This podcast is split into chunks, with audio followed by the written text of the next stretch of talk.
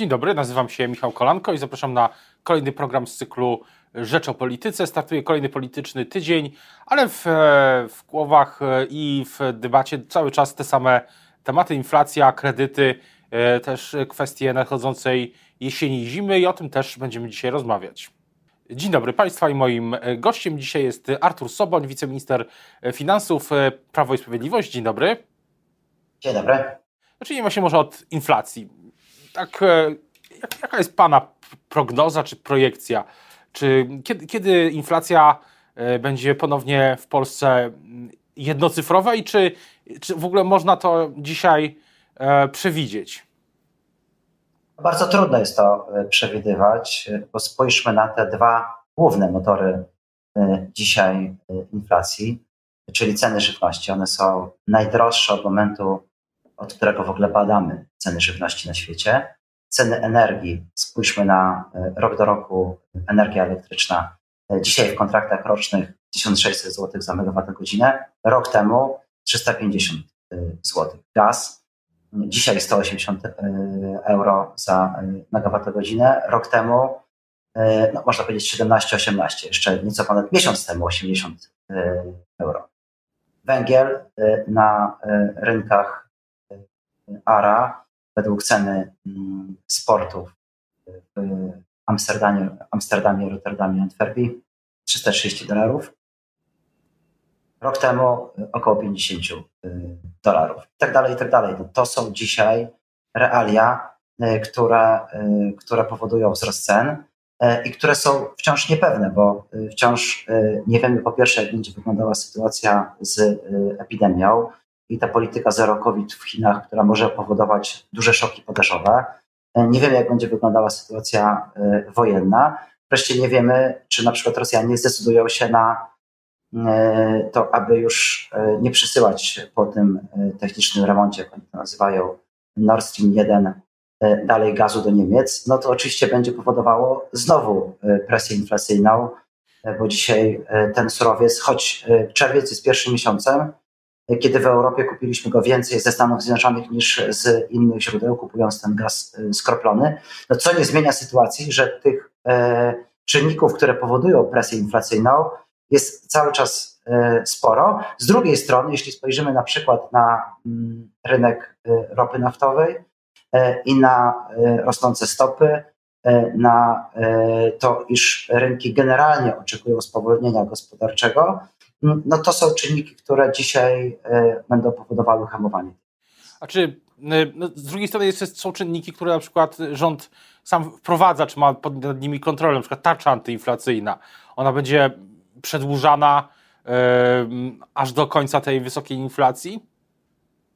One, te nasze działania y, mają charakter z jednej strony korekty wskaźnika inflacji, to jest 2-3 punkty procentowe mniej dzięki tarczom y, antyinflacyjnym, ale mają wymiar przede wszystkim osłonowy, to znaczy e, dla tych e, najsłabszych, bo oni oczywiście najbardziej są narażeni na skutki inflacji, no bo mm, dla e, na przykład pracujących w sektorze przedsiębiorstw, tam gdzie mm, GUS bada wysokość wynagrodzeń w sektorze, czyli w tych większych firmach, no mamy wciąż wynagrodzenia na takim poziomie, jeśli chodzi o wysokość wynagrodzeń ich wzrost, co, co inflacja, więc tutaj Tutaj oczywiście e, z punktu widzenia, z punktu widzenia mm, obywateli ta inflacja jest mniej odczuwalna. Tam, gdzie mamy słabszych, mniej sytuowanych e, Polaków, to tam oczywiście ona e, uderza najbardziej. Stąd tarcze inflacyjne, stąd dodatki osłonowe, stąd dopłaty do węgla, do prądu,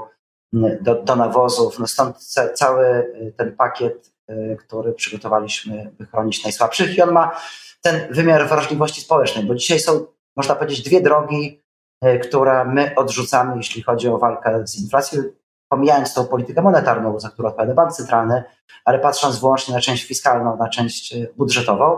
Jedna to jest hula i dusza e, piekła nie ma, czyli to, co proponuje pan przewodniczący Tusk, cztery dni mm, pracy, 20% wynagrodzeń więcej, żadnej odpowiedzialności za słowa. Z drugiej strony profesorowie ekonomii, którzy mówią żadnych tarcz, żadnych osłon, e, wszystko, co e, powoduje, że ta e, inflacja jest z nami dłużej, powinno być odrzucone, żadnej wrażliwości społecznej. My te dwie skrajne drogi nieodpowiedzialności i braku wrażliwości odrzucamy. Idziemy drogą ostrożnej polityki fiskalnej, ale jednak z wrażliwością społeczną. Ale z drugiej strony można powiedzieć na przykład, że te działania, na przykład wakacje kredytowe mogłyby być kierowane do tych, którzy rzeczywiście tego potrzebują, a najbardziej, a nie do wszystkich.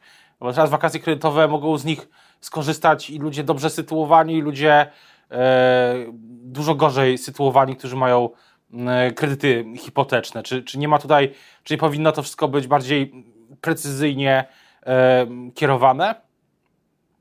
Nie, no, ten wachlarz jest bardziej rozbudowany, bo pan redaktor powiedział tylko o wakacjach kredytowych, ale jednocześnie jest 2 miliardy złotych na fundusz wsparcia kredytobiorców, który jest wprost celowany do tych, którzy są w najtrudniejszej sytuacji e, materialnej, którzy mogą przestać mieć zdolność do spłacania e, kredytu, którzy stracili pracę, którzy znaleźli się po prostu w trudnej, w trudnej sytuacji. I to jest inny instrument, bardzo wzmocniony poprzez dodatkowe środki ze strony, ze strony banków, a innym instrumentem są wakacje kredytowe, które są ograniczone wyłącznie do zaspokojenia własnych potrzeb mieszkaniowych, czyli możemy skorzystać z tych wakacji na spłatę e, za e, mieszkanie, na własne potrzeby mieszkania.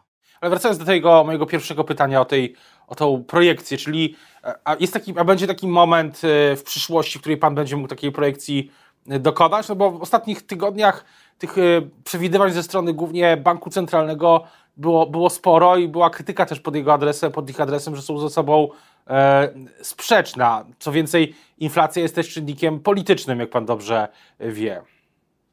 Czy ten wachlarz, e, który pokazał e, bank centralny, jest poparty solidnymi analizami, ale jednocześnie jest od do. To jest dość duży zakres i on jest w tych górnych widełkach dużo, dużo e, wyższy, jeśli chodzi o poziom e, inflacji i te przewidywania e, Narodowego Banku Polskiego, niż analogiczne analizy Komisji Europejskiej, Międzynarodowego Funduszu Walutowego czy większości mm, banków i analityków rynkowych. To naprawdę dzisiaj, jeśli mielibyśmy sytuację, w której nie doszłoby do kolejnych szoków, E, należałoby się spodziewać, e, że ten szczyt, tak jak to eksperci wskazywali, będzie w okresie sierpnia.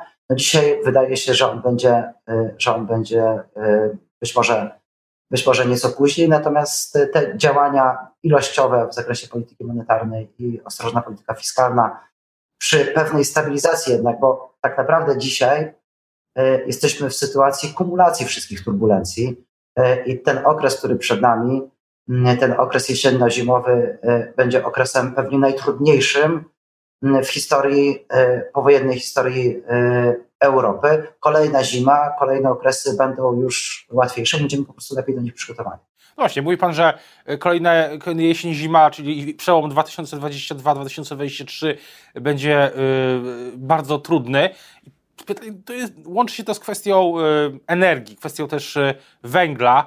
Premier Morawiecki niedawno zasugerował, że jeśli aktualny program, jeśli okaże się, że prawdopodobnie stanie się już dzisiaj, że jeśli aktualny program wsparcia, jeśli chodzi o węgiel, nie, nie będzie działał, no to będą zmiany. Ale pan też przez jakiś czas odpowiadał w Polsce za transformację energetyczną, za górnictwo. Nie, nie ma pan poczucia, że coś poszło nie tak, skoro jesteśmy dzisiaj w takiej sytuacji, że musimy szukać węgla z innych źródeł, spo, daleko spoza Polski? Znaczy, to trudno przewidywać e, sankcje na Rosję i e, brak możliwości importu istotnego e, wolumenu węgla spoza, spoza Polski. On, ten import był zawsze, w różnej skali, ale był zawsze część Polski, zresztą północna część Polski, no zawsze zaopatrywała się przez porty, a nie przez kolej i węgiel ze Śląska. Więc tutaj, e, jeśli chodzi o skalę produkcji, to e, wydaje się, że poszliśmy mm, drogą bardzo racjonalną, bo e, patrzyliśmy i na geologię, i na ekonomię, i na oczywiście koszty wytwarzania energii, które są penalizowane dzisiaj przez ETS i oczywiście przez to są znacznie, znacznie mm, wyższe w ramach wspólnej polityki europejskiej. Stąd też program produkcji rozpisany do 1949 roku na poszczególne plany operacyjne dla każdej z kopalni.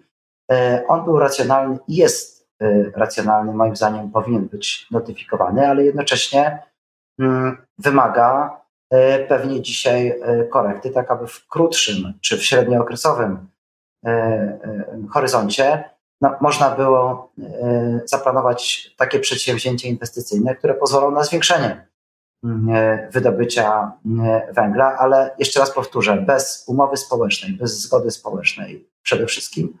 Po drugie, bez tych dwóch instrumentów pomocowych, czyli likwidacji mm, kosztów, kosztów środków na likwidację mm, kopalni w postaci kosztów nadzwyczajnych, czyli tego instrumentu, który już był znany i tego nowego, który E, zaproponowaliśmy, czyli dopłaty do bieżącej produkcji, nie dałoby się stabilizować sytuacji finansowej polskiej e, grupy górniczej, tym samym racjonalnie w dłuższym horyzoncie e, planować produkcji węgla. Więc to, że udało się to zrobić w zgodzie społecznej, jest sukcesem także moim, ale przede wszystkim wszystkich, którzy w tych rozmowach brali udział. Ale z drugiej strony, ale zaraz, bo też mówi Pan, że nie dało się przewidzieć tego, co się stało po wybuchu wojny, no ale można zauważyć, że te ostrzeżenia, jeśli chodzi o wojnę, były już w listopadzie ubiegłego roku. Ona wybuchła 24 lutego, no i wiele osób, nie tylko politycy opozycji pytają, no mówią, było dużo czasu, a rząd wygląda nieprzygotowany na sytuację, jeśli chodzi o węgiel. Jest połowa lipca, no i te te pytania się powtarzają, na, nasilają wręcz. Było wiele, wiele miesięcy, tak de facto od listopada do, do dzisiaj, żeby się przygotować na ten import e, lepiej. Co do importu e, węgla, to dzisiaj e, w sytuacji, w której mamy mm, wojnę i mm, deficyt tego surowca na całym świecie, no oczywiście jest konkurencja ja też dzisiaj nie potrafię powiedzieć, na ile te zakupy z tych różnych stron świata są, są, są możliwe. Wiem e, i to mogę powiedzieć z pełną odpowiedzialnością, że zarówno spółka PGE Paliwa, jak i spółka Węglokoks e, mają tutaj duże kompetencje i jeśli jest dzisiaj możliwe pozyskanie węgla z różnych stron świata, to są to ludzie, którzy potrafią to zrobić. Mm, natomiast no, e, umowa społeczna e, została podpisana w maju. E, ja te rozmowy prowadziłem od września do maja i to jest umowa, pod którą podpisały się wszystkie, wszystkie, jeszcze raz podkreślę, wszystkie centrale związków zawodowych górniczych. Podpisali się samorządowcy, no i wyraziliśmy zgodę jako rząd. Wreszcie wstępną zgodę wyraziła również Komisja Europejska. E, więc e, mówimy o e, projekcie do roku 49. To nie były łatwe rozmowy i jeszcze raz powtórzę, już dzisiaj, nawet bez notyfikacji, mamy zapewnione środki budżetowe, które stabilizują sytuację finansową polskiej grupy górniczej, niezależnie od koniunktury na węgiel. I uruchomienie tych dwóch instrumentów pomocy publicznej E, bo y, ta, ten instrument w postaci kosztów nadzwyczajnych to są także na przykład jednorazowe odprawy pieniężne czy wcześniejsze świadczenia emerytalne dla y, górników i górnicy z tego korzystają. Podobnie jak dopłaty do bieżącej produkcji, Polska Grupa Górnicza z tego y, instrumentu korzysta również w tym roku. To jest jedna rzecz. Będziemy się uważnie przyglądać temu, jak wygląda ta ta sytuacja, ale nie, nie, czuje, nie ma pan też poczucia, że politycznie kwestia węgla może być bolesna na dwóch, dwóch płaszczyznach dla, dla Prawa i Sprawiedliwości. Jedna to jest płaszczyzna, powiedzmy, wewnętrzna, bo koledzy z Solidarnej Polski mocno tę kwestię poruszają i czuję, że będą jeszcze poruszać przez najbliższe miesiące, a nawet lata, też tej odpowiedzialności za całą sytuację. Druga no to jest kwestia po prostu tego, że wyborcy mogą Państwu no, nie darować tej chłodnej zimy. Czy ja rozmawiam z przewodniczącymi y, związków zawodowych y, w górnictwie i no może poza jednym, żeby być całkowicie uczciwym, poza jednym wyjątkiem, oni mają bardzo wyrobione zdanie co do tego, mm, jak politycy Solidarnej Polski dzisiaj mm, trochę wykorzystują tę sytuację i gdzie byli, jak trzeba było mm, być aktywnym w tych sprawach, jak między innymi Mm, prowadziliśmy rozmowy w czasie protestów wrześniowych, potem przez kolejne miesiące. Ale żeby nie chcę tutaj nikogo oceniać, mam wrażenie, że to jednak, że to jednak dzisiaj nie rezonuje. Więc tu, tu nie mam z tym kłopotu. Każdy oczywiście szuka jakiejś swojej przestrzeni politycznej, ale, ale to mm, musi być poparte czynami, a nie tylko deklaracjami. Natomiast e, no co do tego, że dzisiaj musimy zapewnić bezpieczeństwo energetyczne, to jest najzupełniej oczywiste. I nie jesteśmy oczywiście w najgorszej sytuacji jako, jako Polska. No wciąż mamy możliwość produkcji energii z węgla brunatnego i z węgla kamiennego. Trudniejsza sytuacja jest na pewno na rynku ciepłownictwa i odbiorców indywidualnych. Mamy pełne magazyny gazu, mamy za chwilę dywersyfikację poprzez rurociąg Baltic Pipe, mamy E, dzisiaj e, umowy z Saudami, własną rafinerię, no mamy, e, mamy mm, tutaj też potencjał taki, który pozwala nam na większą dywersyfikację niż w poprzednich latach. Przygotowaliśmy się do tej sytuacji, ale nikt dzisiaj w Europie nie jest do niej przygotowany do końca. To bez złudzeń. To nie jest sytuacja, w której ktokolwiek w Europie może powiedzieć, że jest do niej do końca przygotowany.